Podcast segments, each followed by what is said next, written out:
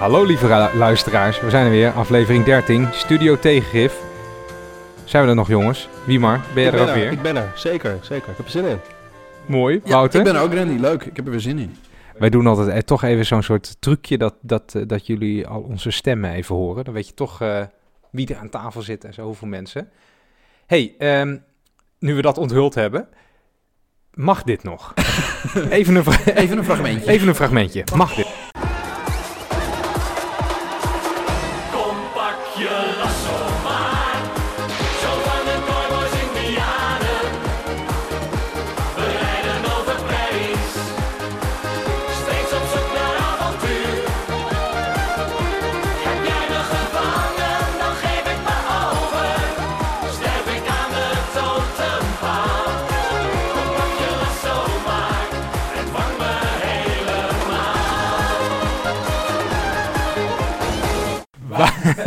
Dat is een leuk liedje trouwens. Dat is een leuk liedje en het heeft ook van die leuke dansjes en zo. Het doet mij aan tijden denken dat ik nog wel eens raar deed in een kroeg. Eh, dus het, eh, ja, dat maakt je wel een beetje vrolijk. Ja, dit is een klassiek nummer van de Dikdakkers.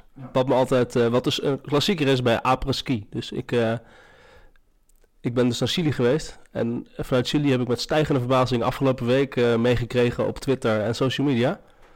En volgens mij ging het over, daar wil je naartoe of niet? Ja, nou ja, je raadt het al. Vertel eens Renny, wat is er gebeurd? Er is dus een soort buurtcentrumpje in Utrecht. Tivoli heet het. En die hadden een... Een grote stad, groot buurtcentrum.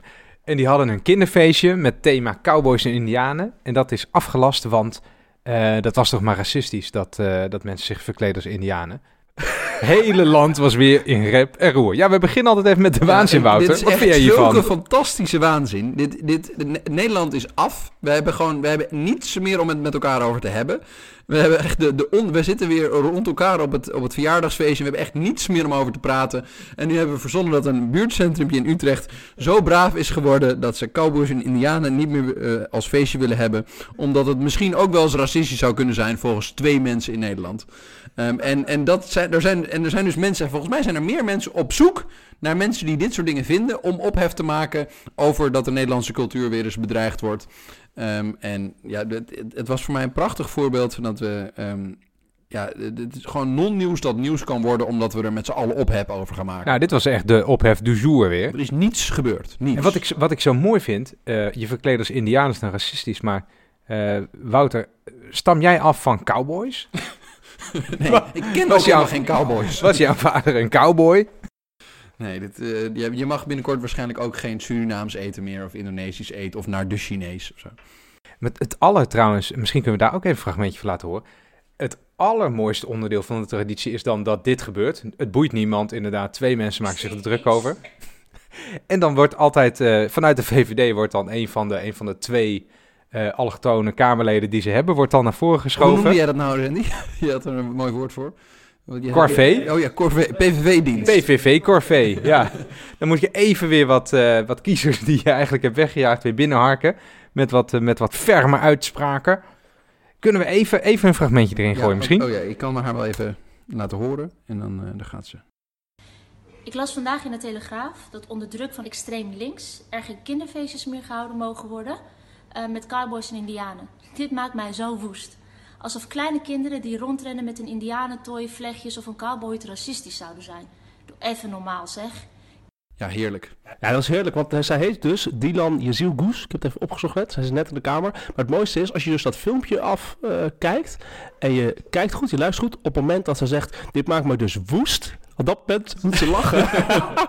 Dan moet ze lachen. Het is zo in scène gezet en het is zo inderdaad van, oh, dat is een maatschappelijke discussie, we gaan even een politiek slaatje uitslaan. Het is wel, ja, gênant. Ik dacht... Doorzichtig. Het is ontzettend doorzichtig. ja, Zeg. doorzichtig. Ik vond het ook eigenlijk een beetje treurig voor haar dat ze daarvoor wordt gebruikt. En ik dacht op het vliegveld, toen ik dit zag, van eh, moet ik terug naar Nederland? Zal ik alsjeblieft even langer, langer, langer wegblijven? En ik dacht inderdaad, we zijn op begeleide schaal terechtgekomen. Want straks krijg ik ruzie als ik een keer Chinees wok of als ik Indisch bestel. Ja, Want ja, de politionele acties, de- daar heb ik dan ook geen respect voor. koloniaal Dus eten. Koloniaal eten, dus ik, ik vond het wel ver gaan. Maar ik denk inderdaad dat eigenlijk niemand hier echt een probleem van had gemaakt. Ach nee, ik heb nog echt letterlijk niemand gehoord. die- Er is ook niemand die hier last van heeft. Jongens, de- er is duidelijk weer tegengif nodig.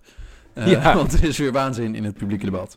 Ehm, zal, zal ik gaan naar waar we het echt over gaan hebben? Ja, Gaan graag. doen? Ehm, want we willen het hebben over, eh, over flexwerk. Ehm, eh, en ja, ik zal even uitleggen waarom we vinden dat dat belangrijk is. Nou, veel mensen die wel eens naar deze podcast luisteren, die zullen ons zien als een enigszins progressieve vogels. En eh, we houden ons graag bezig met wat voor verhalen er allemaal aan de andere kant van het politieke spectrum verteld worden. En voor, eh, ja, voor rechtse conservatieve mensen is economische groei ongeveer wat voor of economische groei, dat is wat voor linkse mensen eh, wereldvrede is. Dat is eigenlijk gewoon de heilige graal. Als je economische groei bereikt, dan, nou, dan is alles mooi. Economische groei. Dat draait het om, Wouter. Dat draait allemaal. om. Economische groei. En wat wat, is er nou eh, de afgelopen weken naar boven gekomen? Dat ehm, eh, iets waarvan we altijd gedacht hebben dat het goed was voor de economische groei, namelijk flexwerk, meer flexbanen, flexibele contracten, geen vaste banen. Ehm, we dachten altijd, nou, dat is vast goed voor de economische groei, want dan kunnen we met z'n allen hebben we goedkopere arbeid en dan kunnen we meer eh, produceren en dan worden we met z'n allen rijker. Nou, fantastisch wat er gebeurd is. Dit blijkt niet zo te zijn. En ehm, eh, dus eigenlijk is het economisch gelul dat het goed is om veel flexwerkers te hebben in je economie. Dat is, toch, dat is toch fascinerend? We is- hebben Dit is echt best wel huge volgens mij. decennia lang hebben we tegen elkaar geroepen. Het afbreken van zekerheden is goed voor economische groei. Ja. Vaste banen zijn niet meer van deze tijd, Randy. Ja, precies. Dat was, dat was, als je dat niet geloofde, dan was je gek. Dan was je niet goed bij je hoofd. Ja, ach, wil jij nog een vaste baan? Nee toch, dat wil niemand meer. Dat, dat was een beetje het mantra geworden. We willen wat- allemaal Ja, dat niet worden. eens. We willen allemaal flexbaan. Hè? Dus iedereen wil ZZP worden. Iedereen wil een flexbaan. Maar ook gewoon, het moet allemaal flexibeler. Je moet minder ontslagbescherming. Het moet aan de tijdelijke contracten. Moet aan ZZP'ers. Want dat is goed voor de arbeidsmarkt. Komt dus Nee, er was één heilige graal, maar dat is gewoon economische groei. Als ja, het- en, die, en de flexibele arbeidsmarkt was echt een van de grote zaken die zou leiden tot meer economische groei. En wat is er nou gebeurd? DNB, het, het totaal... eh, Wat- wat- de, de, de, de Nederlandse bank? de Nederlandse bank, de meest onverdachte hoek van Nederland als het gaat om eh, linkse praatjes, zou je bijna zeggen. Ja. Heeft een onderzoek uitgebracht. Wie, maar jij hebt het gelezen. Misschien kun je het een beetje introduceren? Maar mag ik eerst nog één vraag, even, even de meest basale vraag stellen. Wat is flexwerk? We hebben, Eh, flexwerk is, is dan mag je daarna vertellen wat DNB erover schrijft. Onder flexwerk verstaan wij tijdelijke contracten. Daaronder verstaan wij uitzendwerk. Daaronder verstaan wij nul-urencontracten. Daaronder verstaan wij payrollen. En daaronder verstaan wij ZZP. Dat is ongeveer de de flexwerk in Nederland. Alles wat werk is, maar niet de vaste baan is. Ja, maar in van zijn baan is. En eh, de flexibele schil, zoals we dat noemen, is nu ongeveer 32%. En die is dus al... Nou ja, Nee, die is eh, bijna 40% al. Ik heb even Oh. CBS Oké, eh, geval- opgeslagen. bijna 40% en is al gewoon jaar en jaar aan het stijgen, stijgen, stijgen. En dat wordt eigenlijk gezien als iets goeds. Economen zeiden, dit is goed eigenlijk, het hoort. Het is goed voor de economie. Ehm, ja, en er is dan altijd discussie over, want de vraag is, wie hebben de nadelen van die flexibele schil? Dat is eigenlijk een discussie, want het wordt vooral geconcentreerd dan bij de, bij de lage inkomens en zwakker op de arbeidsmarkt. Dat zegt dan mooie clubs dat CPB, maar DNB zegt het ook. Volgens mij had jij, je had toch een statistiekje met eh, dat tijdelijke vast, eh, flexwerk vooral naar eh, lage inkomens gaat, of lage Oké, dus, maar, maar dus, we, we hebben het nu over wie is er eh, de pineut door dat flexwerken. Ja, wie is er dus de pineut? Nou, laag opgeleide. Dat is eigenlijk bij iedere maatschappelijke ontwikkeling van de afgelopen 30 jaar. Als je de vraag stelt wie is de pineut, zijn het eigenlijk altijd laag opgeleide. Ehm, en het is nu ook weer het geval. Ehm, ik, heb, eh, ik heb het opgeschreven, ik heb het ook gevonden. Van eh, de lage opgeleide heeft 49%, zeg maar de helft gewoon, al eh, eh, geen vast contract meer. Geen flex, of die heeft een flexibel contract dus. Was dat ooit veel meer? Ja, dat was ooit veel, veel meer. Dat heb ik nou niet paraat. Maar van de hoger opgeleide heeft maar 34% een, een flexcontract. En wat is er dus aan de hand? Het aantal vaste banen groeide weer een heel klein beetje. Overigens nam het percentage flex nog steeds toe. Maar het aantal vaste banen groeide weer een beetje. Omdat het gewoon knijtergoed met de economie gaat. En wat blijkt dus? 80% van die nieuwe vaste banen gaat naar hoger opgeleide. Dus zelfs in je reinste hoogconjunctuur, waar we nu in zitten... ehm, is het eigenlijk nog steeds voor lager opgeleide onmogelijk om een Maar eh, Ra- Randy, was het dan, was het dan de verwachting? Wat, nee, nee, laat het zo zeggen. Ehm, er was natuurlijk, weet ik veel, we hadden een eh, e- economische crisis sinds eh, 2007, 2008. Was de verwachting of de belofte dat als het weer oké zou gaan en weer economische groei zouden hebben. zou- economische groei. ja, maar was dat was de belofte van jongens, dan gaat iedereen weer vaste banen krijgen? Ja, maar het idee is sowieso van, het idee was eh, vaak van, eh, mensen krijgen een flexcontract. En dat is nodig, want dat flexcontract is een opstapje naar een vaste baan. Dus de werkgever die eh, wil je graag aannemen, want je hebt een flexcontract. En dan vervolgens krijg je, mag je doorstromen naar een vaste baan. Alleen wat Rennie zegt klopt helemaal. Want je ziet bijvoorbeeld nu, Maarten Schinkel, die is Wie is- wie- columnist wie is bij de? NRC. Oh, ja, Financieel columnist bij de NRC. Die heeft een mooi... Wie kent hem niet? Heeft, kent hem niet. Die heeft het, een column geschreven een paar weken terug met titel Vaarwel flexwerk, hallo dagloner. En ehm, daarin schrijft hij, dat heeft hij goed opgezocht, laagopgeleiden hebben dus 9,5% kans om van flex naar vastwerk toe te gaan. Oh, dus echt En bijna, hoog- bijna, niet. niet. Bij, gewoon Bijna ja, nul. 10%. Hoogopgeleiden hebben daar 31%. Dus als jij een contract krijgt met uitzicht op vast, dan heb je als hoogopgeleide gewoon de kans om door te groeien. En dat is precies wat Randy zegt, hè, van, nou ja, er is nu, eh de economie trekt aan, er komt een flexwerk, eh, er komt ook vastwerk, maar eh, uiteindelijk komen dus de vaste contracten komen vooral bij de hoogopgeleiden terecht. En de, de flexcontracten, die komen vooral bij de, bij de Ja, ja, de- vertel Rennie. Wat is er dus gebeurd, wat de wereld van eh, economisch Nederland helemaal op zijn kop heeft gezet? Wat blijkt dus, flexwerk is hartstikke slecht voor de economie. het is gewoon hartstikke slecht voor de consumptie, want mensen hebben minder te besteden. nee, laten we even... even eh, ja, ja, je gaat even, even afbellen. Waarom is flexwerken slecht voor... Dus eigenlijk voor ons allemaal. Dat is wat jullie zeggen. Want het is eh, als economische groei toch zo belangrijk is... Dan, en jullie zeggen het is helemaal niet goed voor economische groei... Dan eh, is het dus eigenlijk slecht voor ons allemaal. Ja, kijk, nou, we, wisten, we wisten al dat flexwerkers dat die wat minder betrokken zijn bij hun werk, dat dat misschien slecht is. Weet dat je meer stress hebt, dat is slecht voor je gezondheid. Weet als je vaker een uitkering krijgt omdat je vaak scholing hebt. Maar wat dus deze week doorkwam door DNB, of de afgelopen weken, de eerste echt mooie bevinding was. We willen allemaal, wordt ook gezegd, dat de lonen weer gaan stijgen. Maar het probleem is, zegt de DNB, ja, dat gebeurt niet. Want door die hoeveelheid flexwerk is de onderhandelingspositie van de flexwerkers ten opzichte van de werkgevers zo slecht. Want ze zijn er wisselbaar dat ze geen hogere lonen kunnen eisen. Dus die loonstijging die we allemaal verwachten nu, die gaat er waarschijnlijk helemaal niet komen. Of tenminste in mindere mate, want we hebben te veel Dus flexwerk wat er eigenlijk gebeurt is, we zijn met z'n allen weer... De, de economie die floreert eh, ten top. We zijn eh, geld aan het maken als een dolle in Nederland. Maar mensen verdienen gemiddeld gezien niet meer. En dat komt erdoor doordat ze hun mond niet kunnen opentrekken... omdat ze allemaal matig contract hebben. Ja, klopt. Omdat ze eruit gegooid kunnen worden, want ze hebben een flexcontract. Plus dat flexcontracten ook, eh, flexwerkers ook veel minder vaak lid zijn van de vakbond. En de vakbond helpt natuurlijk om je op te laten komen tegen je werkgever. Dus ehm, één, je hebt zelf een minder sterke positie, want je kan eruit gegooid worden. En twee, je hebt ook niet eh, de vakbond die werken onderlang, want je bent geen lid van de vakbond. dus eh, de loongroei die we allemaal hopen, ja, die staat behoorlijk onder druk door de hoeveelheid flexwerk. En wat ik dus ook wel grappig vind, is dat dit ook volstrekt obvious is. Ja, volstrekt Het is volstrekt volstrekt Ja, logisch. jullie vertellen mij nou nu nog niet echt dingen waarvan ik denk van... nou, dat zet mijn hele wereldbeeld op de kop. Nee, maar waar jij mee begon, Wouter, dat is, dat is hoe het zit. Iedereen in Nederland heeft 40 jaar lang tegen elkaar geroepen: eh, flexwerk is fantastisch voor de economie. Eh, terwijl eigenlijk, als je even drie seconden nadacht met je twee hersencellen, dan was al duidelijk Ja, dat dat slecht voor de lonen zou Stel, zijn. ik ben een individuele werkgever. Weet ik veel, ik heb een, ik heb een apotheek of ik heb een, eh, een, een, een kleine eh, winkel, ik zit in een retail. Eh, dan is het voor mij toch, lijkt mij common sense dat ik dat kleine beetje mensen dat ik in dienst wil hebben, eh, liefst zo flexibel mogelijk wil hebben. Want als iemand blijkt geen goede werknemer te zijn of iemand, eh, eh, eh, ik wil gewoon mijn risico's minimaliseren.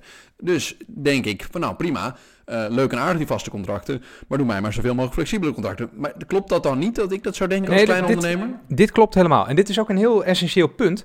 Eh, want ehm, deze discussie moet je niet gaan benaderen in termen van eh, slechte werkgevers hebben een soort groot complot eh, Nee. gesloten. Het om- is niet dat ze gewoon met z'n allen gedacht hebben van ah, we gaan lekker mensen laten geloven dat flex goed is. Dat, Nee. Er zit geen complot achter. Nou, eigenlijk, terwijl in de jaren dat we tegen elkaar zeiden, de samenleving is niet maakbaar, hebben we de arbeidsmarkt hebben we eigenlijk zo gemaakt dat je wel gek was als je iemand vast in dienst nam. Want het is gewoon veel goedkoper om iemand in flexdienst te nemen. Eh, de- de- het is uitgerekend dat als je iemand eh, op het minimumloon eh, een vast contract geeft, dan is dat 40% duurder dan dat je zo iemand in een, Z, een of andere ZZP-constructie eh, duwt. Dus die bezorgers met die sneuwe eh, rugtassen, die- die eh, op die fietsen. Ja, ja. Ja, die menselijke rugtassen. Die Ja. rugtassen met zo'n fietsertje eronder. Met soms zo'n motortje in de fiets en zo. Die, Ja. Ehm, die, is, die is dus, als, als je die een vast contract geeft, of gewoon een contract, dan is die 40% duurder dan wanneer je hem in een ZZP-constructie Volgens duwt. mij uit het onderzoek naar ZZP'ers, die ZZP, daar weet ik nog iets van. Je, gaat weer, je noemt weer Oh, allemaal moeilijke dingen, wie maar. Sorry, sorry. In ieder geval, die 40%, Dat is dus alleen nog maar de loonkosten. Op het moment dat je nog bij zou eh, tekenen dat, eh, of berekenen dat als jij dus een vast contract nog wil ontslaan, dus je moet ontslagvergoedingen, Ja, en administratiekosten, en je moet nog een rechter erbij halen, dan is nog een vast contract nog veel, veel duurder dan een ZZP'er, want dan heb je al die lasten helemaal niet. Oh, maar jongens, wat ik dus nu eigenlijk snap is wat er gebeurd is. We hebben onszelf wijsgemaakt dat flexibilisering heel belangrijk is voor economische groei. En om Economische economische, groei. groei. te bewerkstelligen, moeten we maatregelen nemen die het dus stimuleren om mensen ehm, meer flexcontracten te eh, geven en mensen in flexibele dienst eh, voor eh, werkgevers te laten werken. Dat hebben we onszelf wijsgemaakt. En doordat we dachten dat is alleen maar goed, want dat is goed voor de hele economie, hebben we allemaal maatregelen genomen die het, de mensen, de werkgevers helpen om zoveel mogelijk flex in dienst te nemen. Maar nu komen we erachter, verhip, dat was eigenlijk een heel stom idee. Nou ja, dat is dus precies interessant. Dus hij heeft een heel lang een, een economisch macrobeeld van we moeten flex hebben. Voor individuele werkgevers, dus individueel, is het ook heel rationeel om op flex over te stappen. Alleen nu blijkt dus, als je dus weer kijkt naar wat doet het met economie van Nederland als geheel, dan zegt het, CPB, of, eh, zegt het DNB dus, nou ja, minder loongroei, dat is een probleem. Maar wat nog veel belangrijker is, Dus is we gaan dat- niet meer verdienen, dus die werknemers. En, en dat, waarom is dat een probleem voor onze economie? Omdat omdat uiteindelijk dat ook in de consumptie in Nederland tot uiting komt. Dus, Ja, mensen hebben geen geld. Ze kunnen mensen- niks kopen. Mensen hebben en minder Waarom denk je dat de kijkshow failliet is? Ook omdat het een kutconcept is natuurlijk. Sorry, ik praat helemaal door je wee, maar... En ze hebben minder zekerheid over, over, dat ze dus, over de toekomst. Dus ze willen ook minder uitgeven. Dus je ziet bijvoorbeeld, eh dat heeft de DNB uitgezocht, dat dus de consumptie in Nederland veel harder is ingezakt tijdens de economische crisis. Eh, maar ook Ah, structureel, de consumptie is veel harder ingezakt. En de DNB zegt van nou, het komt dus onder andere door de huizenprijzen en door hogere belastingen door de crisis. Maar ook gewoon dat de flexibele arbeid ervoor zorgt dat je, eh, dat zeg maar het, het, het eh, inkomen wat werkenden in Nederland hebben, dat het te laag is of eh, lager wordt dan vroeger. En dat je dus ook dus minder ook te consumeren hebt. zit in vergelijking met andere landen waar het Ja, wel vergeleken eh, lekker met eh Verenigde Staten, Engeland, Denemarken, Frankrijk en nog een aantal Dat is, landen. dus, dat is dus interessant, want wij denken, eh, wij hebben heel lang gedacht in Nederland, de hele wereld eh, wordt flexibeler. Iedereen wordt flex. Wij lopen voorop. En ze, ze, volgen ons onzin. allemaal. Totale onzin. We hebben de meest flexibele schil van Europa, volgens mij staan we met Griekenland, zeg ik even uit mijn hoofd- uit mijn hoofd. Dat is, dat is Nederland. nu. Ja, en Griekenland heeft niet eens meer een economie. hè? Dus, dus van de landen die een economie hebben, hebben wij de meest flexibele schil. En we hebben onszelf wijsgemaakt dat het heel goed is voor onze economie. Maar we komen nu achter, verhip, die mensen die allemaal in flexibele, onzekere baantjes zitten, die besteden... eh, allereerst krijgen ze, eh, groeit hun loon niet goed genoeg mee. En ten tweede geven ze hun poen niet steady uit, waardoor de economie niet groeit. Nee, dus even kort samengevat. Flexwerk maakt de Nederlandse economie kapot. Oké. En we gaan, er maar, we gaan er toch nog steeds maar mee door. Ja, ik wil, even een beetje nuanceren. Nee, dat moet je nooit, dat moet je nooit misschien- doen. Ja, dat mag ik dan niet doen. Misschien is het natuurlijk zo, of waarschijnlijk is het zo, dat een bepaalde mate van flexwerk, dat dat gewoon goed is voor je economie. Maar de vraag is nu of 30% of dat niet totaal te ver is, waardoor dus dit soort rare eh, eh, verschijnselen, te weinig loongroei en te weinig consumptie. Weet je, maar ligt het, niet- is het niet zo dat in bepaalde sectoren... Kijk, weet ik veel. Ik heb tijdens mijn studententijd heb ik ook eh, alle, hier en daar wat baantjes gedaan. En dat sloeg natuurlijk nergens op om die mensen mij meer dan een nul uren contract te geven. Want af en toe had ik tentamens en moest ik eventjes niet werken. Ehm, da- daar snap ik heel goed dat je daarbij eh, een nul uren contracten hebt. Maar ehm, wat we eigenlijk zeggen is dus dat op de, de, de schaal van de hele economie... dus waar de overheid eh, stimulerende factoren of, of eh, demotiverende factoren kan inbouwen door middel van sociale premies of belastingen en dat soort dingen. Dat we nu heel erg hebben zitten stimuleren met z'n allen om flexibel werk eh, als werkgever in, in dienst te nemen. En dat we daar misschien maar eens eventjes opnieuw over moeten nadenken. Ja, dus die DNB-studie, dat is wel heel, het gaat echt heel ver. De DNB zegt van, je kan gewoon, ze kijken- bekijken meerdere sectoren, zoals de handel en de bouw en de zakelijke dienstverlening en de post. En zeggen ze, maken ze gewoon een vergelijking, zeggen ze, elke procentpunt meer flexwerk erbij, zorgt ervoor dat de werkende, het aantal werkenden in die sector, dat die ehm, een kwart procentpunt minder eh, loon krijgt. Dus meer flexwerk in een sector is dat dus de arbeiders in die sector minder loon krijgen. Hè, moeilijk is dan, eh, we gaan het even over die, dat is dan arbeidsinkomensquote, dus het gedeelte van de economie. You lost me, man. You lost wordt. Weet ik, weet ik. Het gedeelte van de economie wat naar eh, arbeid gaat, dus naar de werkende. Ja. Dan zie je dus dat dat steeds verder afneemt in Nederland de afgelopen 20 jaar. En dat komt dus eh, onder andere door de veel flexwerk. Dus de arbeiders krijgen steeds minder geld. Was eerst 80%, dus naar 73%, 72% aan het gaan. Het gaat waarschijnlijk verder dalen. Daardoor heb je dus de factor arbeid heeft minder inkomen. ehm, en kan dus minder consumeren. Hé, maar wie maar, ehm, luister eens even. Er zijn vast ook... ehm, wij, wij zijn natuurlijk een beetje... Wij, wij zijn erg goed in, in het eens zijn met elkaar. Dat maakt het vast ook lollig om met elkaar te praten. Eh, maar er zijn ook mensen die zeggen... Nee, nee, eh, luister jongetjes van Studio Tegengif, dit is onzin. Waarom ze vinden die het wel een heel goed idee om dit lekker zo te laten... en, en zien dit als, een, eh, als een, een belangrijk onderdeel voor economische Nou ja, kijk, het, het, het oorspronkelijke verhaal was wat Wiemar net zei.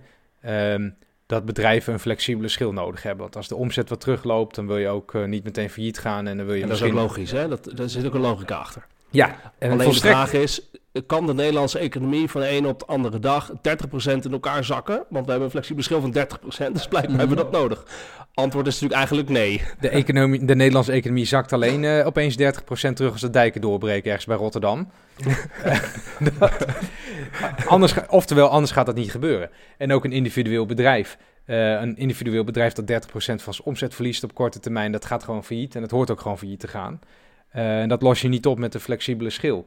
Dus het is totaal doorgeschoten. Ja, dus dat is even belangrijk om te zeggen. Wij zeggen dus hier niet zo alle flex is slecht. Wij zeggen we zijn ver over een optimaal punt heen. En Ja. dat zegt de DNB dus ook, zegt de DCVB dus ook. Ik ben even aan het nuanceren. Ehm, dus eh, we zijn te ver met 30%. We moeten terug. Want dit heeft gewoon te schadelijke effecten. In dus je... Maar en bl- blijf je dan niet ehm, altijd die concurrentie hebben? Want eh, je hebt in allerlei markten heb je nu eh, bedrijven die die markt binnenkomen. Weet ik veel, de, de Foodora's en dat soort. eh, die, die verstoren de markt met een nieuw businessconcept. En dat doen ze door een, een leuk algoritme. En daarbij een hele hoop goedkope jonge werknemers. Dat is vaak eh, het businessconcept. Ja, dat is dus ook heel begrijpelijk. Je kan je dus zelfs wel afvragen of het belangrijkste onderdeel van het businessconcept niet de uitbuiting van werknemers is. Ja, dat is wel een van de, van, de- van de, van de succesfactoren van die. Ja, maar eh, dit is dus heel belangrijk, hè? want dit is dus precies het argument. De, het argument wat dus de voorstanders van flexwerk zullen zeggen, die zeggen van ja, je moet het niet terugdringen, want al die bedrijven die flexwerkers nodig hebben, die, zi- die, die, komen eh, toch wel. Kom je daardoor in, die, die breng je daardoor in de. Dus je, ge- dus je gebruikt het argument van één individueel bedrijf. Die zeggen van ja, als, je nu, als zij minder flexwerk mogen gebruiken, dan gaan ze failliet. Dus dat is slecht voor de economie. Maar het probleem is dus dat je kan dat, die discussie van het ene bedrijf, kan je niet eh, eh, op een macroniveau voor heel Nederland zomaar even projecteren. Want het is voor het ene bedrijf zou het dus lastig kunnen zijn, maar voor heel Nederland is het dus eh, goed als je minder flex werkt. Ja, we zijn eigenlijk misschien een beetje een soort van. We zijn er een, een, een klein individueel probleem van gaan maken. Van ja, als jij in flexwerk zit, oh, dat is heel lullig. Of als jouw bedrijf daar business heeft, dan is het misschien lullig als we dat gaan afschaffen. Terwijl het een, een collectief probleem is. Ja. Eh, het is een collectief probleem, want je, wat zo zei, eh, van zij net heel mooi zei, economische groei. We krijgen dus blijkbaar minder economische groei door de hoeveel flexwerk, doorgeschoten flexwerk, hoe we het noemen, die we nu hebben. Dat zegt de DNB. Nou, dan krijg je natuurlijk meteen een extreme tegenreactie. Heb je het gezien, VNO-NCW? VNO-NCW, ja, heb jij het dat voor zijn je? onze, Want onze vrienden van VNO-NCW. Vertel. VNO-NCW kwam in ieder geval ermee dat, het, eh, dat eigenlijk de DNB een soort eh, links doorgedraaid, eh, progressief... vakbondsclubje was geworden. was, die, eh, die dit eigenlijk allemaal zo opgeschreven had. En dat er helemaal gereed dat het niet kon, deze studie. Klopt Wel ermee mooi dat de DNB dan in het gat springt wat de vakbond heeft gelaten door er niet meer te zijn. Ja, maar dit is, hier mogen we best wel even bij stilstaan hoor. Want het is natuurlijk een hele opvallende reactie. Want we- wetenschappers, eh, het is niet alleen DNB, ook de Rabobank, ook het CPB eh, publiceren onderzoeken die in die richting wijzen. Flex is slecht voor de economie. IMF zegt het, Wereldbank zegt Ja. het. Echt gewoon... Eigenlijk is iedereen wakker geworden, kun je zeggen. En wat, wat roept VNO-NCW dan? Jij bent gek man, jij bent gek man dat je dit durft te zeggen, vieze linkse hippie. Dat is eigenlijk de reactie. Dat is de officiële reactie van dat is de officiële VNO-NCW. Dat is gênant is dat. Zijn er geen bedrijven die dan zeggen, ja, ho eens even, eh, jullie vertegenwoordigen ons, dit is gekkigheid. Nee, maar dat is dus precies... Zo'n grote hoeveelheid flexwerk is dus heel goed voor bedrijven. Voor individuele bedrijven. Voor, ja, je ziet dus dat dus het, doordat je als bedrijf flexwerk in kan schakelen, kan je dus een gedeelte van je ondernemersrisico kan je bij je werknemers zeggen. Hè? Als jij even een probleempje hebt met je afzetmarkt, dan kan je gewoon werknemers eruit gooien of ZZP'ers eruit gooien. Dus eh, dat is precies wat je ziet. En daarom zie je dus ook dat het gedeelte van de economie wat verdiend wordt en wat dus naar de bedrijven gaat, dat is dus aan het groeien.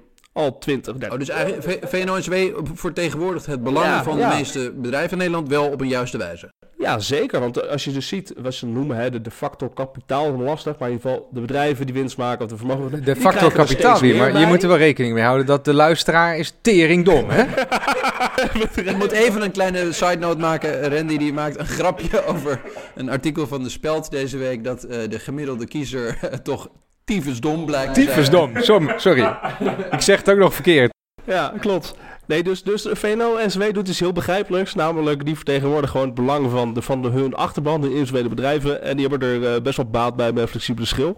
Eh, maar de economie als geheel dus eh, blijkbaar niet. En dat zegt dus de DNB. Nou, en dus, dus VNO en NCW is nu dus op kruistocht richting IMF, DNB, CPB, heel de wereld. Die komen dus ook niet verder meer dan een potje schelden. En dat betekent dat ze echt geen enkel argument meer hebben. Oké, hey, mag ik een, al- een, een andere vraag stellen? Ehm, eh, hoe, eh, wat gaan we hier aan doen?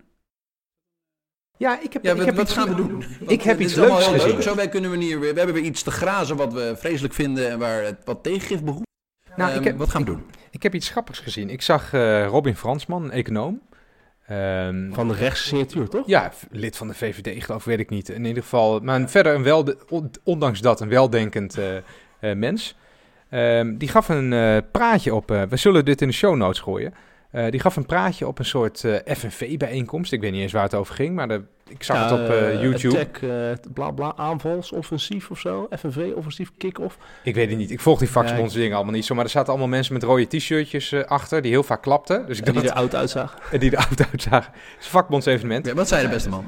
Ja, wat zei hij dus? Ehm, we zijn doorgeschoten met Flex. Daar ging zijn hele praatje over. Ehm, hij had een hele mooie oplossing aan het einde. Hij zegt, in iedere markt, voor huurauto's, voor kantoren, you name it. Wat je ook kan bedenken, in iedere markt is Flex duurder dan vast. Als jij een auto een dag wil huren, dan is dat duurder dan als je een auto een jaar wil huren. Want je neemt de ondernemingsrisico's, eh, eh, neem je eigenlijk over. Ja, hoe langer je huurt, hoe minder risico's die onderneming heeft. In iedere markt geldt dat. Behalve op de arbeidsmarkt. Eh, juist flex is goedkoper dan eh, vast. Dus hij had een, een hele simpele aanbeveling voor de vakbond, een soort strijdpunt. Ehm, een hoger minimumloon voor flex. Ja, dus een hoger minimumloon voor flex dan voor vast. Dan voor vast. dan moet ik even, even, even heel simpel maken. Dus stel, ik ben een, eh, een- ik ben een kroegbaas en ik wil iemand eh, eh, eh, die eh, in mijn kroeg komt staan op eh, drukke avonden. Als ik die een vast contract bied, dan zeg ik, eh, die kost mij eh 12 euro per uur. Ehm, als ik die zeg, nou, ik weet niet wanneer ik je nodig heb, ik bel je als ik je nodig heb, 15 euro. Hij stelt 15 voor, toevallig ook inderdaad. Ja, Oh, dit, oké, ja. Ja, daarom zei ik Ah, een 15. Dus het minimumloon voor mensen met een flex, eh, flexcontract hoger dan mensen met een vast contract in Ja. alle sectoren. Ja, dus eh, kijk, en dat is natuurlijk het interessante. Nu heb je het nieuwe regeerakkoord van Rutte 3. Daar staat in dat ZZP'ers een minimumtarief moeten gaan krijgen. Volgens mij staat er in 12 tot en met nog iets, 12 tot 15 euro. Maar, maar in ieder geval, daar staat dus in ieder geval in. Er moet inderdaad een minimumloon komen voor ZZP'ers. Die vallen onder die, die flexibele schil. Ja, ja eigenlijk eh, zou je dat dan moeten verbreden naar... Doe dat minimumloon op 15 euro. Als we de Robin Fransman moeten eh, geloven. Plus doe dat dan dus ook voor, eh, voor alle flex-contracten. Het klinkt eigenlijk best wel als een logische maatregel. Waarom?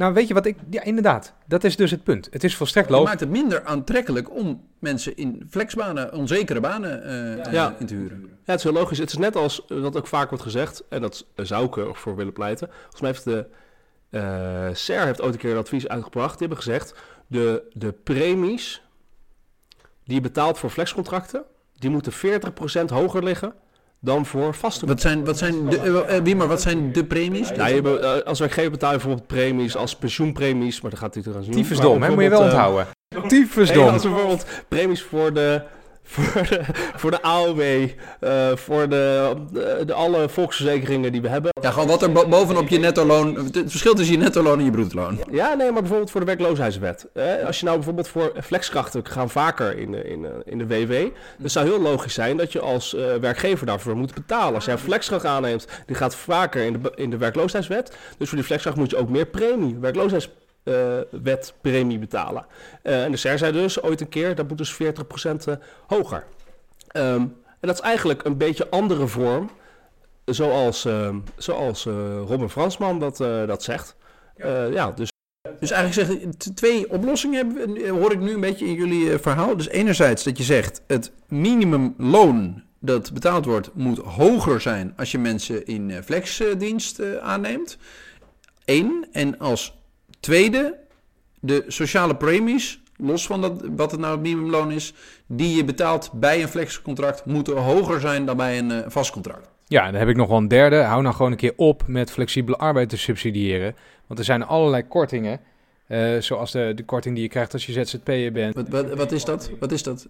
Dat is echt 20.000 euro per jaar of zo waar je geen belasting over hoeft te betalen. aftrek, bijvoorbeeld, Oh ja. krijgt ZZP'er. Jij kent al die termen, eh, dat is wel handig. 11.000. Nee, maar ik ben geen ZZP'er en ik heb ook nul mensen in dienst. Leg me uit wat het is. Oké, als jij eh, ZZP'er bent... Wouter is ook tyfusdom. ik moet, iemand moet een beetje opkomen voor de luisteraars. Want anders dan, dan draven jullie helemaal door. met Sorry, ik vond het zo'n gebouw. mooi artikel. Ik eh, blijf het de hele dag zeggen nog, denk ik. Oké, als ZZP'er krijg je, als je belastingaangifte doet en je werkt eh, veel uren per jaar als, als ZZP'er en je kan het aantonen in de Belastingdienst, dan krijg je een eh, korting op je belasting. En die eh, heet dus de zelfstandige aftrek. En die is Waarom, waarom zouden we dat doen? Waarom doen we dat? Omdat we graag eh, stimuleren dat eh, mensen zelf gaan ondernemen. En ook omdat ondernemers natuurlijk, als je ZZP bent, moet je wel zelf je eigen eh, ziekteperiode betalen. Je moet betalen op het moment dat je even geen opdrachten hebt. Je moet jezelf verzekeren. Dus het idee is van, er moet een soort stimulering komen. Maar buiten zelfstandige aftrek heb je trouwens ook nog de MKB winstvrijstelling. Die mag, dat is een extra aftrekpost. De Plus nog een keer startersaftrek. de startersaftrek. Plus dat je al je privékosten natuurlijk ook zo... Hè, mag niet Oh, officieel. Maar er was nu laatst ook weer een onderzoek bij de vermogenden. Dus Belastingdienst voor de... Het had, was Ja, echt gewoon dat er zeer rijk voor Laten we het niet ingewikkeld maken. Er zijn talrijke subsidies die wij gooien Zodat richting... iedereen en masse ZZP'er wordt. Ja, en je had het net over oplossingen. En dit zou dan oplossing nummer drie zijn. Kap met die subsidies. Waarom doen we dit dan? Is het allemaal omdat we denken, ja, economische groei. Nou ja, precies. Dus een van de belangrijke aannames is dat ZZP'ers eh, werden, in ieder geval tot een jaar of tien terug, werden ZZP'ers gezien als ondernemers. En meer ondernemers betekent meer innovatie. En meer innovatie betekent meer economische groei. En dat is altijd het denkmodel geweest. Dus als je economische groei wilt, dan heb je ondernemers nodig. ZZP ZZP'ers zijn ondernemers, dus moet je dat gaan subsidiëren. En dat is precies wat er Dus we gebeurt. zijn eigenlijk een soort vergissing gaan maken dat we mensen die hun arbeid aanbieden in de vorm van een eenmansonderneming, dat we dat gelijk zijn schakelen met daadwerkelijk ondernemen. Ja, en wat gebeurt er nou als jij eh, ehm, in de zorg werkt en je bent een ZZP'er, zogenaamd. En je krijgt dus die korting, eh, die starterskorting, die huge is. Wat gebeurt er? Die wordt gewoon afgepakt door de werkgever. Want jouw onderhandelingsmacht is eh minuscuul. Je wordt gewoon op straat gezet als je als je, als je, je bek opentrekt. Dus hij wordt gewoon opgesoupeerd. Eh, dus uiteindelijk kun je hem niet in je eigen zak steken. Uiteindelijk kun je je dus niet verzekeren voor ziekte en voor Nee, je werkloosheid. worden gewoon omlaag gebracht. Want je de opdrachtgever zegt ja, voor jou tien anderen. Dus eh, je komt hier wel werken, maar voor hele lage tarieven. En waardoor je dus niet kan verzekeren. Zien jullie dit eh, gaan veranderen, jongens? Want ik vind, eh, dat, dit, dit gaan natuurlijk alle, eh, die zeer gewaardeerde luisteraars gaan dit horen. En die zijn eh, hier razend van overtuigd zo dadelijk dat dit eh, een goed idee is. Ehm, zien jullie dit ooit veranderen? Niet het kabinet. Precies op... Nee, dit kabinet natuurlijk niet. Waarom niet? Omdat ze nu wel een minimumtarief willen voor ZZP'ers. Waar heel veel, hè, met volgens mij 12 euro per uur, dat is volgens mij al veel te laag. Dus het moet eigenlijk hoger. Bijna het echte minimumloon. Plus er wordt, eh, ja, plus er wordt een, eh, komt een hele discussie over de uitvoerbaarheid van die wet. Eh, want wie, wie kan dan het uurloon echt checken? Kan de Belastingdienst checken? Kan de arbeidsinspectie checken? En vervolgens wordt er zo over gesteggeld dat het er nooit gaat komen. Nee, maar wie maar als ik, als ik gewoon stiekem een uurtje extra werk, dan daalt mijn effectieve uurtarief natuurlijk. Ja, dat, dat gaat, dat, niemand kan dat ooit no way controleren dat ik een uur langer in de koffiecompany zit. Nee. Dus vergeet het. Ja, voor de rest, dit, Vergeet het maar. de- deze regering eh, zegt juist dat het aantal flexcontracten uitgebreid moet worden. Wa- waarom dan? Nou, omdat zij zeggen... eh, eh, Omdat ze niks van economie snappen. Nee, zij zeggen, zij geloven, een groot gedeelte van de partijen, nu bijvoorbeeld VVD, CDA, D66, gelooft er gewoon in dat flexibele arbeid goed is voor economische groei. Dus zij zeggen, meer tijdelijke contracten. Dus nu heb je nog, volgens mij heb je nu eh, twee jaar contracten. Ja, ja, ja. Twee tijdelijke contracten voordat je een vast contract moet. En zij zeggen, het moet weer terug naar drie tijdelijke contracten. Want het is een, dan word je eerder aangenomen als tijdelijk contract. Want je bent makkelijker. Dat, Ja. is toch, hoe, dat is toch een totale farce. Dat hebben, we gaan toch gewoon terug naar de oude situatie. Dus het, het beste wat je gaat krijgen is gewoon weer de oude situatie. Dus mensen krijgen nog steeds geen vast contract. Dan krijgen ze drie. Ja, dan krijg je in plaats van twee tijdelijke contracten, krijg je er drie. En dan wordt eruit gegooid. Ja, dus je- Nou, weet je waar ik het wel even over wil hebben? Wat voor mensbeeld gaat hier eigenlijk achter schuil? Want waarom moeten wij mensen altijd in die staat van onzekerheid houden? Blijkbaar denken wij dat mensen... We maken net het grapjes over dat- de, de beste stimulans voor een werknemer is angst. Ja, blijkbaar. En je moet ze arm houden, je moet ze bang houden, je moet ze afhankelijk houden en dan werken ze het hardst. En dat mensbeeld, dat klopt gewoon niet. Ik denk dat mensen van nature, als je het moet simplificeren, zijn mensen veel eerder eh, ijverig en loyaal aan hun werkgever. En willen ze ook een bijdrage leveren aan de samenleving, aan hun bedrijf. En hoe wij onze arbeidsmarkt nu inrichten, staat daar gewoon haaks op. Wij behandelen mensen als, als onbetrouwbare dagloners. Ja, dat klopt. Maar het is interessant hoe krachtig dus dat eh economisch idee is van een flexibele arbeidsmarkt goed. Want er zijn heel veel empirische studies die gewoon zeggen van... eh, als je in flexcontracten zit, dan eh, ben je minder verbonden met je werkgever. Dus je wilt minder voor je werkgever doen. Je krijgt minder in opleiding geïnvesteerd. Eh, dat blijkt ook gewoon uit alle studies. Je hebt meer stress, want je weet niet of je je baan kan behouden. Je hebt meer gezondheidsschade. 92% van de mensen wil liever een vast Ja. contract. Dan, dat betekent dus dat ze gelukkiger zijn wanneer ze een vast contract hebben. Dat ze dus ongelukkiger zijn. Maar een econoom zal dan zeggen, 99% van de mensen wil ook de lot- loterij winnen. Oh, Oké, het boeit niet zo of ze gelukkig zijn of niet. Ja, ik vind dat wel boeien. Eh, maar zelfs, het, wat, is, wat, wat nu dus relevant is, vind ik, is dat zelfs als je puur economisch denkt, eh, begint nu glashelder te worden dat flexwerk niet goed voor de economie is in de mate waarin we het doen. Om meteen Wiemars een nuancering te maken. Nee, ik vind- ik denk dat je dat... eh, ja, dat is eigenlijk... Dat is denk ik wel de boodschap van deze podcast. We hebben 30 jaar geleerd met elkaar dat flexwerk altijd goed is. Dat is niet zo. En nu blijkt gewoon echt over, overduidelijk dat er schadelijke effecten aan zitten. En zelfs economische, gerenommeerde clubs gaan het nu met empirische studies zeggen. IMF, Wereldbank, CPB, Nederlandse Bank, noem het allemaal op. Rabobank, weet het. Ehm, en nu moeten dus nog de, de Nederlandse economische beleidsmakers... moeten dit ook nog gaan eh, internaliseren, plus VNO-NCW. Dus we zijn zo weer 20 jaar verder voordat er iets gebeurt. maar Weet je wat ik dus Want interessant het vind? gaat, it's, it's, it's changing the mind in small steps. Waarom boeit dit niemand? Het is zo overduidelijk een slecht idee om de economie nog flexibeler te maken. Ehm, toch gaan we dat doen.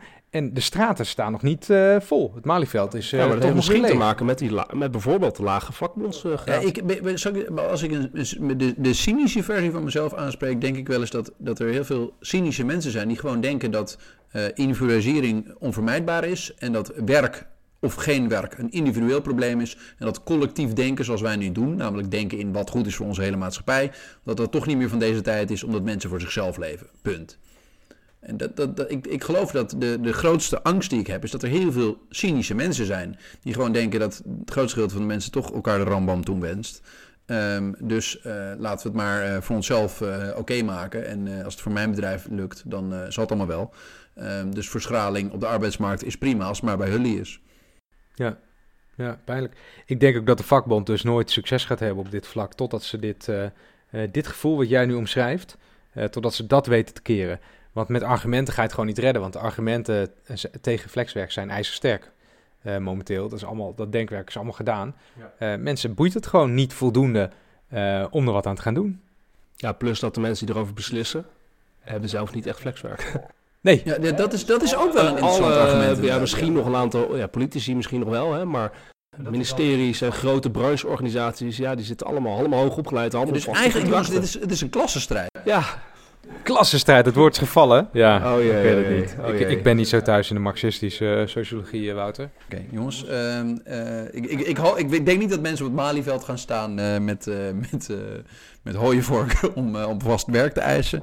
Ehm, maar ik denk wel dat het een mooie stap is als de gangbare economische theorie zegt... Ja, jongens, dat verhaal van eh, dit is goed voor economische groei... dat klopt niet, dat dat wel wat uit zou kunnen maken. Nou ja, maar goed, wat Wiemer zegt, helaas wordt eh, economisch beleid in Nederland niet gemaakt door mensen die verstand hebben van economie, maar door VNO-NCW. nou, dat zei ik niet zo. Maar, maar op zichzelf eh, een, een, wel een begrijpelijk samenvatting vanuit de reddingskant. Maar ehm, ik, het- ik denk dat het wat Wouter zegt, kijk, het is denk ik belangrijker. Afgelopen 30 jaar dachten we gewoon, arbeid flexibeler maken leidt tot meer economische groei. En nu moet dus de vraag worden, wat, hoe maak je flexwerk wat vaster, zodat het leidt tot meer economische groei? Welke beleidsmaatregelen moet je dan invoeren? Daar gaat het vooral om. Hè, dus, dus eh, dat voorstel van een lager minimumloon voor flexkrachten, of sorry, een hoger minimumloon voor flexkrachten, of duurdere premies, of eh, noem het maar op, of een minimumuurtarief voor ZZP'ers. Als dat steeds meer in alle Ja. eh, Als het beleidsdocumenten normaal gaat worden... als het normaal gaat worden, ja, dan gaat het natuurlijk wel een keer ooit eh, bij de politici en de beleidsmakers op tafel komen. Wiemer, het is toch heel simpel. Iedereen moet gewoon verzekerd zijn voor ziekte, voor werkloosheid. Iedereen moet pensioen opbouwen. Dat doen heel veel ZZP'ers ook nog niet. Nee, dat Dus klopt. eh, dat zijn alle problemen. Als je dat allemaal oplost, dan breng je het uiteindelijk dichter bij elkaar. En dan wordt het voor iedereen Dan beter. hebben we alsnog dus de heilige graal, hè? Economische groei. Economische groei. ja, dan hebben we het nog niet eens gehad over of mensen gelukkig zijn. Ja, nee, dat is een beetje een links dingetje, Randy. Daar hebben we Prozac voor.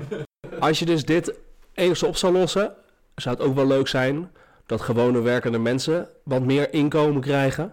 En dat het bedrijfsleven net wat minder krijgt. Want het bedrijfsleven krijgt nu wel meer dan genoeg en doet niks met het geld. Dat vind ik echt gevaarlijke communistische taal wat je nou uitslaat. Dat gewone mensen iets meer loon zouden krijgen, dat zou op. We moeten snel afronden, want dit is een hellend vlak. Dit is, eh, we gaan weer de... Nee, jongen, ik vond het een leuk gesprek. En ik vond het eh, best inhoudelijk. Ik hoop dat onze le- lezers, of luisteraars, lezers, eh, luisteraars een beetje mee kunnen komen met, eh, met jullie. Ik, ik moest mijn best doen dit keer. Ik moet eerlijk zeggen dat eh, onze podcast vond het zo interessant dat hij nou gewoon ligt te slapen. Podcast hebben we in slaap geluld. Ehm, nou, binnenkort weer, toch? Volgende week weer. Bedankt voor het luisteren. Bedankt voor het luisteren. Doei.